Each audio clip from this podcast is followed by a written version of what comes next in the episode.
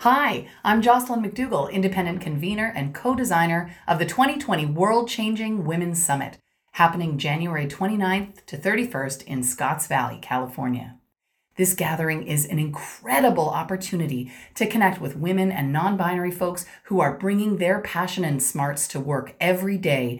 Connect with other world changing leaders at this one of a kind convening. Learn more and invest in your ticket at worldchangingwomensummit.com and take $50 off your ticket with offer code PODCAST. See you there. Welcome to World Changing Women. I'm Meghan French Dunbar, co founder and CEO of Conscious Company Media.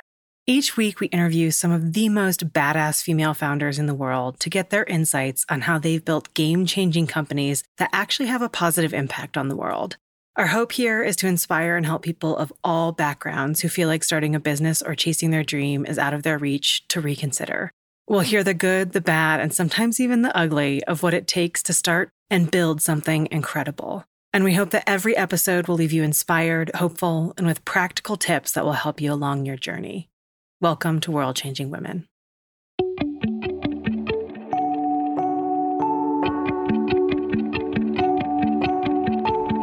No, I, I think what I recognize is I'm not excited about cleaning. I never have been. I, that's not why I'm in this business. It's it's really our purpose, which is to build leaders, and everything in our company is about equipping our students with the skills that they really need to be successful when they leave our company. And so it, now the question is, how do we grow that?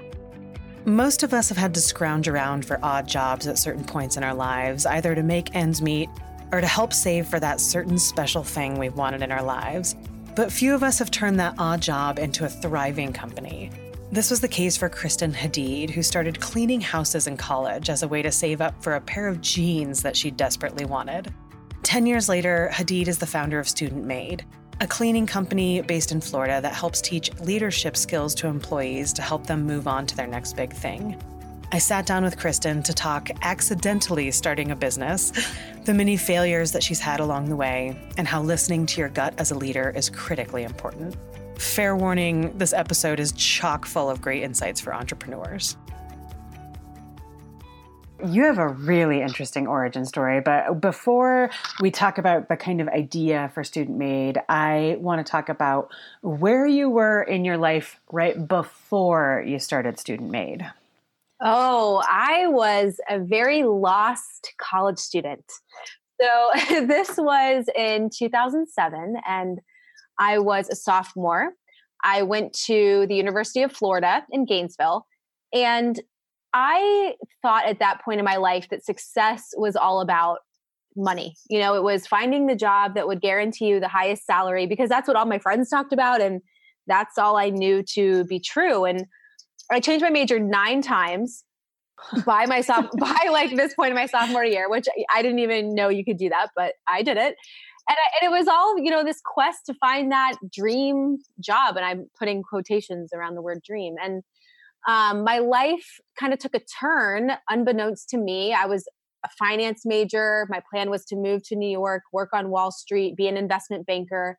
But this one day i went to the mall and I fell in love with a pair of jeans that I could absolutely not afford. And I, I, should have never been at the mall. I didn't even have any money, but I was window shopping. I saw these jeans. I'm like, I have to have those.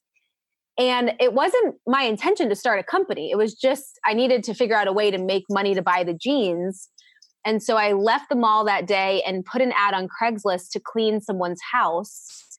And that's kind of how this whole thing began. Crazy. And this idea, you know, kind of eh, wanting to go into investment banking was all of that completely and totally on the basis of how can I make the most amount of money? Oh, totally. I didn't even know what an investment banker was. you know, I just saw the salary and I was like, "Yep, that's that looks good. That looks like success." Yep. No, I was in the same boat in college. So crazy. Our definition of success right now is uh, very far from where it should be. Um, so let's let's keep going with this. So you put an ad on Craigslist to clean someone's house to buy a pair of jeans. Yes. What happens next? So the jeans are $99. So I, I put an ad on Craigslist saying I will clean your house for $99 plus tax. That's all I'll charge. No, this woman hires me and it was a disaster. She had a 4,000 square foot house. No. she had two dogs, two kids, you know, and I'm like, I told her I had cleaning experience, but I mean, come on. I, yes, experience cleaning my room, not cleaning a 4,000 square foot house. anyway, I, I only brought a sponge and a bottle of Windex and a toilet scrubber. That's all I had. and um, was there far too long. I was I was there for so long that she was she said it very politely, but she was like, "You got to you got to leave," because it, it was dark. Her kids were in bed. It was time for me to go, but she paid me, and I bought the jeans the next day, and I thought that was it. And then she called me later to ask if I could come every week, and she also she also said she would teach me how to clean. So there you go. But that's how it. That's like how the you know went from just a one time thing to then now I'm cleaning her house every week then she's telling her friends about me. Next thing you know, I'm cleaning five days a week, six days a week.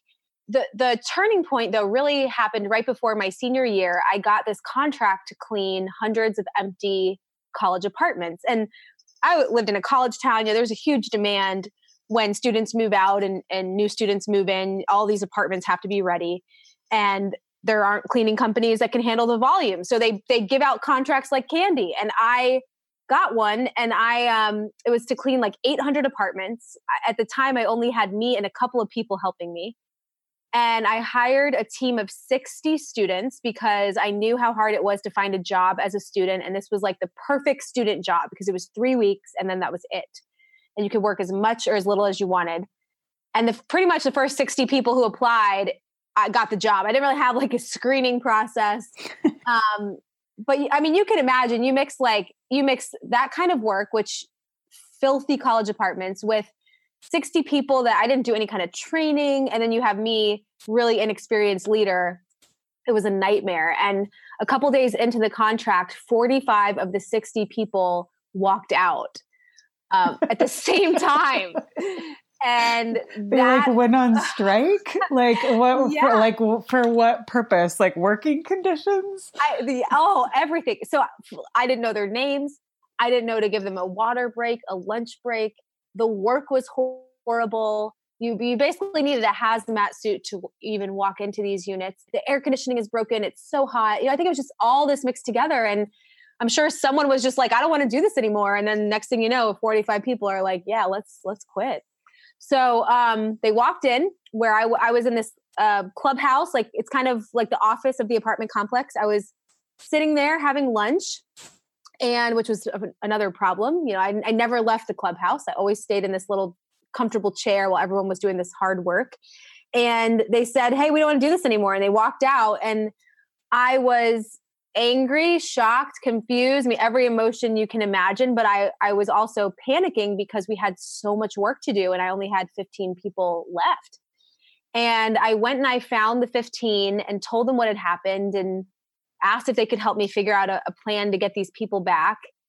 And we came up with this idea that we would have a meeting at my house that night. And the way that we would get everyone to show up is we would we would promise an early paycheck if they did and so all 60 people show up and I know they don't like me, you know, and I just I admitted that I had no clue what I was doing and I wanted to be better, but I've never done this before. And long story short, they came back and I, I know now that it's because I became a human being and I invited them in to help me. And, and that was the moment for me that really changed, I think, the trajectory of my life because it made me really want to learn how to be a better leader and and really i became obsessed with learning how to build a company where people really wanted to be especially when the kind of work that you're doing is like cleaning and ended up turning down a, a job in finance to stick with with student maid my company. Crazy. I know. uh, so you're what 21 22 at this point? Yeah i was 21 at that point Okay. Mm-hmm. And you're you're making the decision to turn down the, you know, quote successful job in the finance industry yep. to start your own company. I have to ask why. Ah, you and everyone else. yeah, no one understood and I didn't I don't even know if I understood, but I just knew there was something exciting about what I was doing. I was learning a lot. I was learning far more than I was learning in my classes. I was ex- really excited about this challenge of how do you make a business like this work? How do you learn how to be a better leader? And I grew up in a home where we were taught that failure isn't a bad thing, that it's a chance to learn and grow, and it's a gift if you choose to view it that way. And so I wasn't really afraid of failing. You know, I knew that maybe this company would not work and I would have to go get a job in finance or somewhere else. But I would rather know that I tried than live the rest of my life wondering what if I had or what if I hadn't. And so I I yeah, my parents supported me, but everyone else in my life was like what are you doing? And tomorrow we're recording this today. Yeah, tomorrow we celebrate 10 years in business crazy. Congratulations. Thank you. so, as a 21 year old who is uh, seemingly figuring this out as you're going along, what, you know, you've, you've done this huge contract, you have these 60 people who have come in for this three week contract, but then you actually want to set up a business. What are some of the very first things that you did to set up the business itself? Well, when I was cleaning just kind of on the side and I had a couple of people. We weren't really a formal company, but when I got the contract, I had to become a legit company in order to sign the contract. So I incorporated the business. My dad is an attorney, so I I'm I was very lucky to have his guidance um, with that process. But it's a you know it's a very simple process. And funny story. So he, my parents very much raised us like you have to learn for yourself. You have to do it yourself. You have to think for yourself. It was it was a very tough love approach because they wanted us to be resilient. They were so supportive and caring, but at the same time, when when the going got tough, they're like, "We believe in you. We know you can figure this out, and you have to figure this out." So when I incorporated my company, the name that I had chosen, my before we formally incorporated, my dad said, "You know, you might want to just check and make sure you're not infringing on the trademark of another business because if you do, that's a bad thing." and of course i'm a know-it-all you know and and i didn't and he even gave me the link. He's like this is where you can go to check it out. Of course i infringe on a national you know if i had just done a google search i would have found that i had. But the part the crazy part is i spent my entire business loan i had to get a loan for things like cleaning supplies and vacuums and all that so I got a $10,000 line of credit, which was very hard to get because I was so young. I didn't have any credit myself. Um, and I, when I got it, I spent the whole thing on everything with this logo on it. I mean, I got business cards, oh. I got chemical bottles that had the logo, everything. and then I get a call from an attorney representing this major, this national maid franchise, and they're like, "Yeah, you you infringed on our trademark. You have to throw everything away with your logo on it and change the name of your company." and um, I told my dad, I'm like, there's got to be a mistake. You know, can you help me? And he knew, he knew, let me do it. And he, you know, and now like the lesson is I always do my research and we laugh about it. He's like, you know how hard it was for me to stomach, but I knew that if I stepped in, you would, you would have to learn this lesson later and the stakes would be higher. And so it was a rocky start. But I think what I learned from all that is no matter how bad it gets, in the beginning you know it's it's you're learning lessons that are so valuable and you'd much rather learn them early on than later when you have a lot more to lose Oh my gosh, I, I cannot even imagine being oh, your dad gosh. and just watching you do this. oh, me either. oh, that's great. I like your dad. He sounds cool.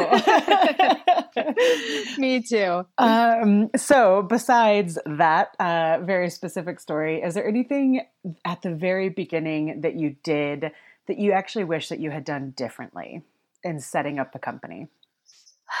Oh, well, that's a good question. You know, I think um, my focus in the beginning was I think I was so traumatized by the 45 people quitting on me that my focus was all about how do I keep people. And I didn't have a lot of money. And in the cleaning industry, you have to do a lot of volume to make money. And so in the beginning, like when you really need to be focusing on the money, you really need to be making sure that, you know, you're because that's how you're going to build a sustainable company my focus instead was on the people and how do I make sure that I keep people and not that I don't think that should be a focus. I am totally more of a culture person than I am anything else. But what I did is I put the financial security of the business second because when people would say, "Oh, I want to go for this other job because I want more money," I would just I would immediately give it to them. Or, "Oh, we need to get new uniforms." I would immediately get them because I was so afraid that if I didn't jump when people said, "You know, we need this," they would leave. And so I ended up getting us in a really bad place where we had to take out a lot of debt and um and I realize now that if you really want to take care of people, the financial piece is a critical component to that because there was a day where I woke up and I I didn't know how I was going to make payroll. And that is such a scary day and and these people put their their you know they trust you with their livelihood and and so I think yeah, what I wish I would have learned in the beginning is how to balance that and you know money isn't everything but at the same time you you need it and it is a priority. Fantastic lesson. Um Talk to me a little bit about the traction. I mean, I know it's been 10 years, mm-hmm. um, but starting from those early days, kind of how did it start and where, how have you grown since that time? It's been an, it's been an exciting journey of peaks and valleys. You know, it, it um, from, from the time I graduated, you know, things grew really quickly. We got our, we definitely became known as a company that could handle high volume and so we got to a place where we were peaking up to five, 600 people. And we would do regular residential cleaning. But then in the summers, when all the students would move out, we would handle a lot of these really quick turns of, of properties. And then um, at some point, we we thought, well, we, have got what's next. You know, we have our Gainesville location, and I was feeling a lot of pressure from people outside of the company to grow more and franchise and do all these things. And so we opened a second location in Pensacola, Florida, and it was it went really well. But my heart wasn't there, you know. And I I think this is another lesson I learned is growth doesn't look the same for everyone, and it doesn't always mean that you have to grow by the number of employees and the number of clients and the growth that we were experiencing was taking a toll on our culture especially the really busy time in the summer when we would peak up and hire all these people and work with all these properties who didn't always treat us very well. It felt like a different company. And even with the Pensacola location, my heart wasn't there. And so I felt like the culture um, there was not really the same as the culture in Gainesville. And it, I felt like it wasn't really fair to that team. And so we actually downsized. Um, we decided that we're not going to do the, the really busy season. We're only going to work with a few select clients that we love that really treat us well and treat our people well. And we decided to sell our second location and really get clear on what does growth look like for us. And you know, I, I think what I recognize is I'm not excited about cleaning. I never have been. I, that's not why I'm in this business. It's it's really our purpose, which is to build leaders, and everything in our company is about equipping our students with the skills that they really need to be successful when they leave our company. And so it, now the question is, how do we grow that? Like, how do we help other organizations create um, environments where people feel really invested in? How do we help groom the next generation of leaders? And so that was more the direction that we wanted to grow in. And it didn't look like the typical franchise from one to 100 locations, but it felt true to me and to our company. And so yeah, it's been, I think, again, another lesson is like you have to follow your gut. You have to, no one gets to define what growth looks like for you. And it's, you know, everyone has an opinion, but at the end of the day, if your heart isn't there, it's not going to be successful. So you have to stay true to what your gut is telling you. Hmm. Oh, I love that. Um, I want to dig in a little bit to this leadership side of things. So, how yeah. did the purpose of Student Maid really become helping these students with their leadership? And, and actually, like, what does the program look like for them? Well, I was learning a lot as a young leader, and I was failing a lot. And, you know, it's things like how do you have your first feedback conversation, and how do you build a relationship with your team, and how do you confidently walk into a room and introduce yourself when you're not confident? And all these things that i was having to to figure out and then i i thought well if i'm having to figure this out i'm sure that uh, the people in my company will soon have to figure it out when they graduate and go and, and get a, a you know start their first job real job. And so it started very it was very organic. It was like hey guys i went to a networking event today and i would love to tell you about my experience if you want to hear about it, come tonight for pizza. Or, hey, I just read this book. If you want me to tell you about it, it was really cool. Come and I'll get everybody lunch. And everyone would show up. And so there was something there. And and it wasn't until uh, maybe the last five years or so that we really formalized it. But now what it looks like is we have curriculum that we teach. And we actually teach a lot of this stuff before we even get to the cleaning part. But we teach things like what is empathy? How what is vulnerability and how do you use it to build trust? How do you find your strengths? How do you articulate those strengths in an interview? How do you confront someone in a productive way? How do you recognize someone in a meaningful way? All these things that don't have to do with cleaning um, but they have everything to do with success in life and sadly are not taught in the classroom. And we just see it as we have this tremendous opportunity while these people are in our care to really equip them with the skills that they need to thrive so that when they graduate they can go make their mark on the world. And what's so what's so crazy to me is like the focus used to be how do i keep people? Now the focus is how do we get people ready for the world and launch them into the world? And it's like we want them to move on. We want them to take what they've learned elsewhere but now they don't want to leave. So it, it just shows like when you invest in people and you stop worrying about keeping everybody and you just focus on really helping people become the best versions of themselves then all of a sudden people don't want to go anywhere. Isn't that funny that turns out when you treat people well they don't want to go anywhere. I know. Someone i don't remember who said it but it's brilliant. It's like well what if we invest in them and they leave? And then the response to that is, "What if we don't invest in them and they stay?" Think that, that might have been uh, Bob Chapman from Barry yes, Wehmiller. Yeah. My, oh, yeah. Yeah, we just uh, just had him at our leaders forum, and I believe he said that exact same little anecdote yes. on our stage, which was wonderful. So good. Oh, um, so I mean, you've been at this for 10 years tomorrow. I am curious about how you've fundraised. Um, has, you know, it sounds like at the beginning you went for a line of credit, but did you actually bring in any outside investment? Any uh, advice that you have for people in terms of building their company um, on the fundraising side of things? I never had any outside investment. What? Um, I know.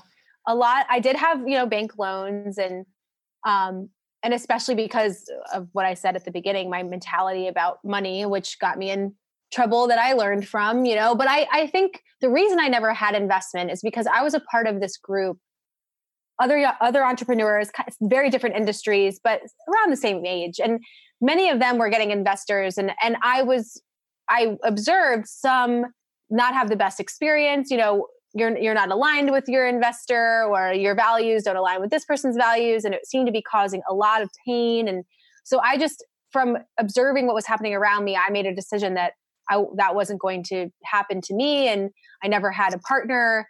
But i but i don't think that getting investment is a bad thing at all. I think it's just you have to make sure that you are finding people who really believe what you believe and that your values are aligned. And i think as long as you have that it works. But when you're in a desperate place and you need money and you're willing to take it from whomever will give it to you, I think that's where you can get yourself in some trouble. And then later down the road, you realize that you aren't aligned. Um, and that's a really hard thing. So I don't have too much to offer there. Um, but the, you know, I do have a wonderful banker and I've learned that that's a relationship that's really critical. Uh, uh we bank with a community bank because there's a lot more flexibility there. And um, as we've grown, you know, we've made sure that the bank is kind of on the journey with us so that we can make sure we have everything that we need. So I guess I guess the relationship is, that's what's similar in both. The relationship piece is so important. Oh, that's great. Congratulations. You're like one of two people who's ever been on the show that hasn't had to take oh, outside really? financing.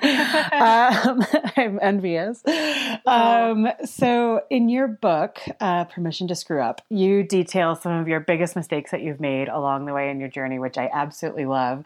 Um, we've already heard a few, but I was wondering if there is w- another one that is just kind of one of your favorites that you really learned a lot from. My favorite one is the well i think it's it's I, I, would sum it up as relationships. And it's the mistake is i think the question is like what how close do you get to your team?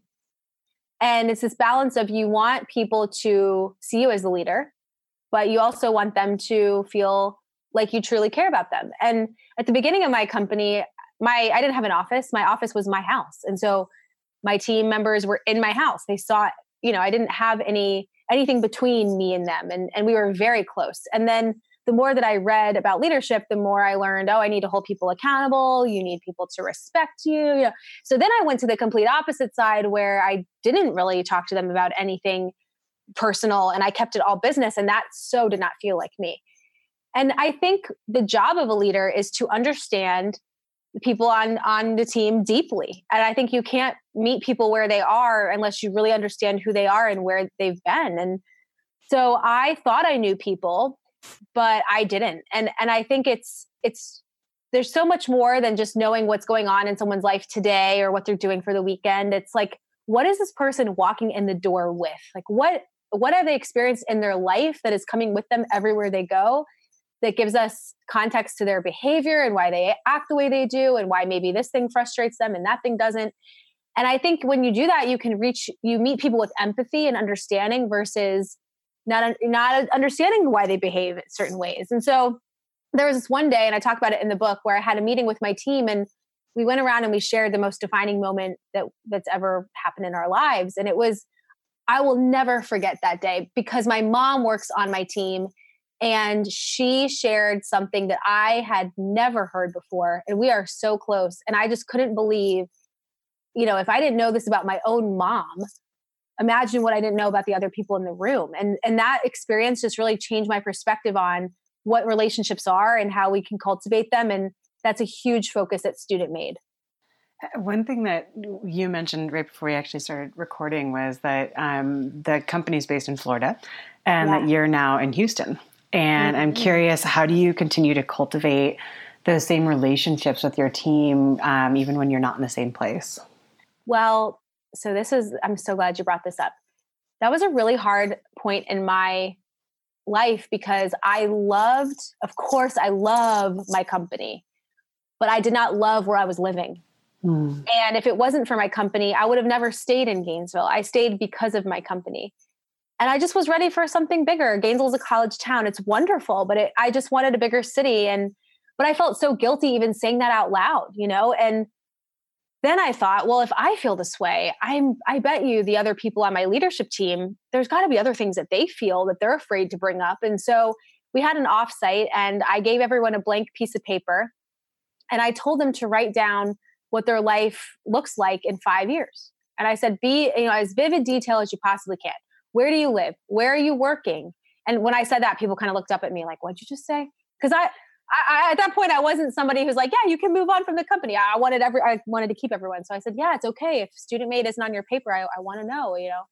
And we went around and we shared what was on our paper. And I shared that I wanted to move away from Gainesville. And it felt like the hugest weight was lifted off of me. And everyone was like, we know. We're surprised it took you this long to say it out loud.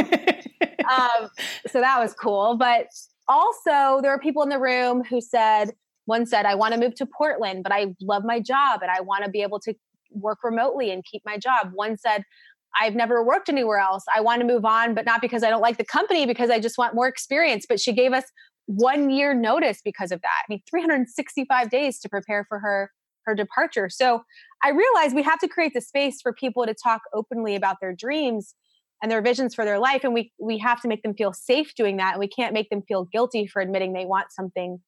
And i think because i was in that experience i i know you know how it feels. So we have a mostly a remote exec team and we use zoom a lot which eh, we all we always use the video. We don't we always say like if we can't be together in person we have to do video. Because you just can't you know email text even when you have the video off you body language a lot of a lot is missing tone of voice. So we're very big on that. We do four we try to connect four times a year in person. One of those is usually out of the country. We go away um, at, for a week and we really just get clear on the year and we work on our relationship. Uh, but we do also something called a monthly workshop which is every month on zoom unless we can be together in person and it's the the day is dedicated to to our dynamic as a team. So we talk about what's working, what's not. It's not so much the granular, you know, nitty gritty things. It's more the overarching. What are the things holding us up? It, doesn't really allow for tension to build because we are meeting every month about these things. And then in addition to that, of course, we have like our weekly meetings. We have, you know, each individual has check in with another individual. So we have enough in place, I think, to where it, it doesn't the, the distance doesn't affect us but of course there's nothing like being in person so you have to work really hard and probably meet more than you might originally because you want to preserve those relationships mm, i love that So this next question is kind of half baked. I hope it comes out of my mouth. Okay. Uh, so as as leaders uh, and CEOs and people running organizations, there's often this pressure of um, kind of denying your own inner voice in in service of what the company needs. And I just kind of heard it in what you said. You know, you had wanted to leave Gainesville, but you'd been super afraid to admit that to yourself, even though you knew that that was something that you wanted. What actually gave you the permission to listen to your own inner voice and host that kind of offsite where you guys all wrote on your pieces of paper and where you actually moved away from Gainesville, um, even though you had made up a story that you couldn't do that in the name of the company? Yeah, I think it was an evolution. I think it, I don't think it was just one day I woke up. I think it was bit by bit. Um, you know, over time, I realized I was working so hard to build this company and to build help help the people on my team build the lives that they really wanted and I looked at my life and I thought, well, what am I doing to to build the life that I want? And I think you want to be selfless as a leader. You know, you want to give your time and your heart and your energy to everybody else and everything else. And then what happens is one day you wake up and you're like, well, what have I done for myself? And and you think it's selfish to put yourself first and your needs first. And that and i really struggle with that because being generous is a huge value of mine. And i felt like anytime i put my needs before the company's i was being selfish. But i realize now no like you you have to be your best self if you want to be the best leader the best you know anything. Um, i remember there was a time when i was grocery shopping and there was um, a person who ran up to me and gave me a hug and i didn't know who this person was. And clearly they knew who i was and she says i work for you. And it was the most mortifying you know and i i remember beating myself up like how could you not know this person's name and she works with you? And but you can't be everything to everyone. And i i had to accept that okay i don't have enough time to know every student anymore. I i, I can definitely build a relationship with every member on my leadership team you know and and I, I think it's just an evolution like learning that that it's okay to say no it's okay to protect your time and energy it's okay to accept that the things you used to do you can't do anymore and also it's okay to want more and it's okay to get to a point where you feel like your needs need to come before the company's because how can your company be at its best if you're not at your best Absolutely. so it's it's tough it, it's tough and i i do feel like i remember the days where i would wake up and think, gosh, what would it be like to just not have a company? You know, not have anyone depend on you. And I would I would fantasize about it for a little bit. And then I'm like, nah, it'd be pretty boring. But so that so it's a juggle of how do you make life work with this huge thing that you have. Mm. Amen. yeah, yeah. um, yeah. So, speaking of that struggle, I'm curious uh, right now where you are, what are you struggling most with in your role? Well i i the struggle that i just came out of and then i'll tell you where i'm where i'm headed next um, i my title is a ceo of student maid was was but i didn't feel like the ceo and you know i think the point when you have a company you want to work yourself out of a job right? You want to empower people to take ownership so that if you get hit by a bus the, the company lives on. And, and that's what happened. And i looked around one day and i'm like what am i supposed to do? I felt like i didn't really have a job. And that while that's great for some maybe I, I wanted to really still be involved. And so i've learned enough through the last 10 years that when i feel stuck the best thing i can do is sit down with my team and tell them. And so i said hey i'm really feeling stuck with my role. And together we came up with a new role for me. And it's the chief of vision which i love. And that feels like me. It's more like where are we headed as a company and how are we going to get there and are we positioned to get there? And I that where the struggle that I'm headed to next is where are we going? You know, I think it's it's been 10 years and it's we have to reinvent ourselves. We have to do something a little bit differently. And I have these ideas, but I need to bring more clarity to them. So I've hired a coach to help me get really clear. But I think sometimes you just get tired and you get sort of complacent like business is good, you know? It's doing great. It does it really have to grow? Can we just keep it how it is? Can we just maintain this? But I know in my heart I want to grow our our mission and I want it to be bigger than it is. So now with my new role, that's my job. I got to figure out what that looks like. I love it. yeah. Um, I have to ask, kind of, with all the things you have and how rich and full your life is, what does your daily or weekly routine look like, and what practices do you have that actually serve your personal sustainability? Yeah.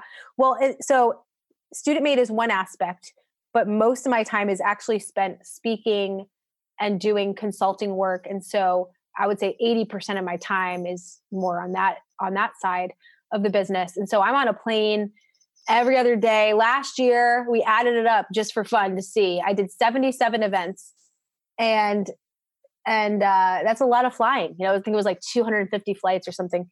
Um, and I felt like at the end of last year that I had ran myself into the ground. I just I was so tired. Just the thought of getting up to brush my teeth, you know, was it, it was overwhelming. And I again, I realized I'm putting everyone else first. I'm not putting myself first. And so my commitment this year is that my mind, body, and spirit, my mind, body, and spirit are the healthiest we've ever been. That's my number one goal for the whole year. And one big piece of that for me, I've learned my mornings. I have to protect my mornings because if I start my day helping everybody else, then I'm so tired at the end of the day that I can't do my, the things for myself. So that looks like I, I wake up every morning and I journal, I write, I exercise, I make a really healthy breakfast. And even if I'm on the road, I, I do these things.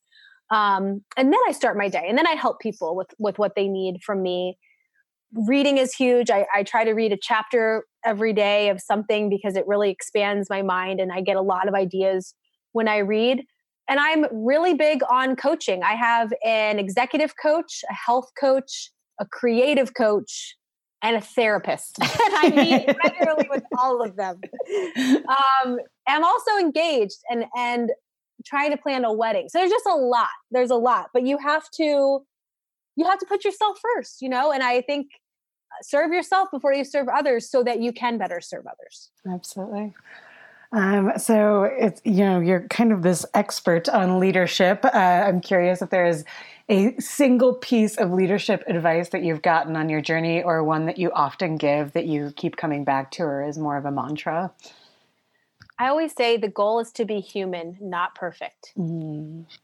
People want to follow a human, and and I think being human takes courage. You know, human is not letting your ego get in the way when you mess up and just saying it out loud. It's inviting people in to help you. It's admitting when you don't know the way forward, admitting when you're stuck.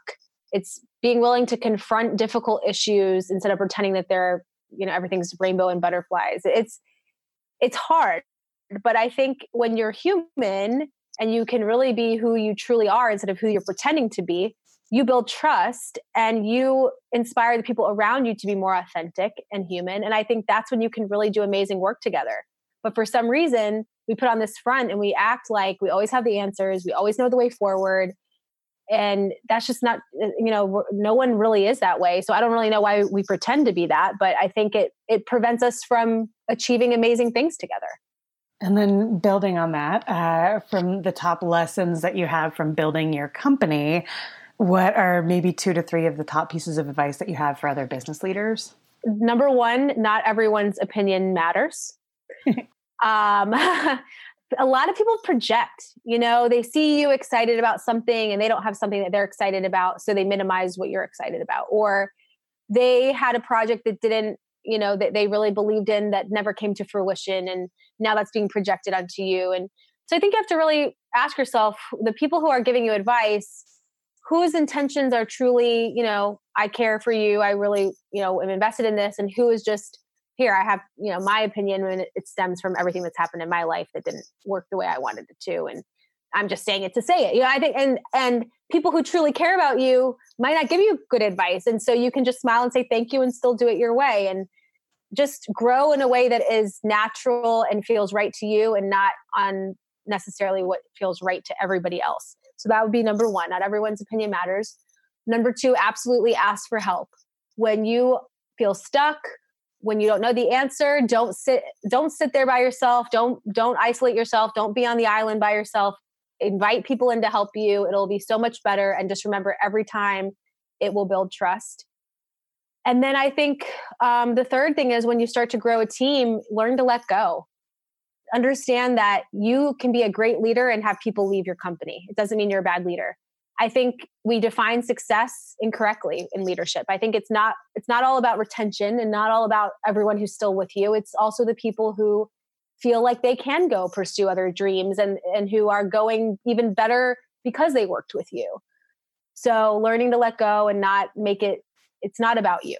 It, it's about them. And um, those would be my top three. Mm, I love it. The the first one reminds me, um, good old Brene Brown. She, oh, uh, yeah. uh, her special recently on Netflix, she said something, you know, she brought up the Roosevelt quote about the credit oh, belongs oh, yeah. to the man or woman who's in the arena, whose face is marred by dust and sweat and blood, and, and that entire quote. Oh, and then she said, it. I no longer care about the opinions of people who aren't in the arena. Exactly. And I was like, yes, uh, so good. Exactly. Yeah, it's like it's like no one can give you if they're not brave and courageous and in this thing entrepreneurship I think is such a gosh to be an entrepreneur takes such bravery and courage and if someone is not in that it's really hard to take their opinions, you know, because it's like no one really gets it until they're there doing what you're doing. Yes. Oh, um, oh my gosh, I feel like I could just chat with you for hours. Uh, but as someone who has a bajillion speaking gigs and is currently on the road, I have to you know respect your time here. I have one last question. Yeah. um, what is giving you hope for the world right now? Oh every day when i look at my my team we hire as young as high school. So we're everyone's talking about millennials but we're talking in my company about gen z because we're seeing gen z now the generation coming after millennials. And there is such a desire to make a an amazing impact on the world. And if if the future looks like what's in my company, it's going to be amazing. It's going to be amazing. A huge thanks this week goes out to Kristen Hadid and the whole team over at Student Maid, as well as our incredible production team at Story Pop Media and the whole Conscious Company media team. If you like what you're hearing, we'd be so grateful if you tell a friend about the show. And be sure to subscribe to get the latest episode. Thanks so much for listening.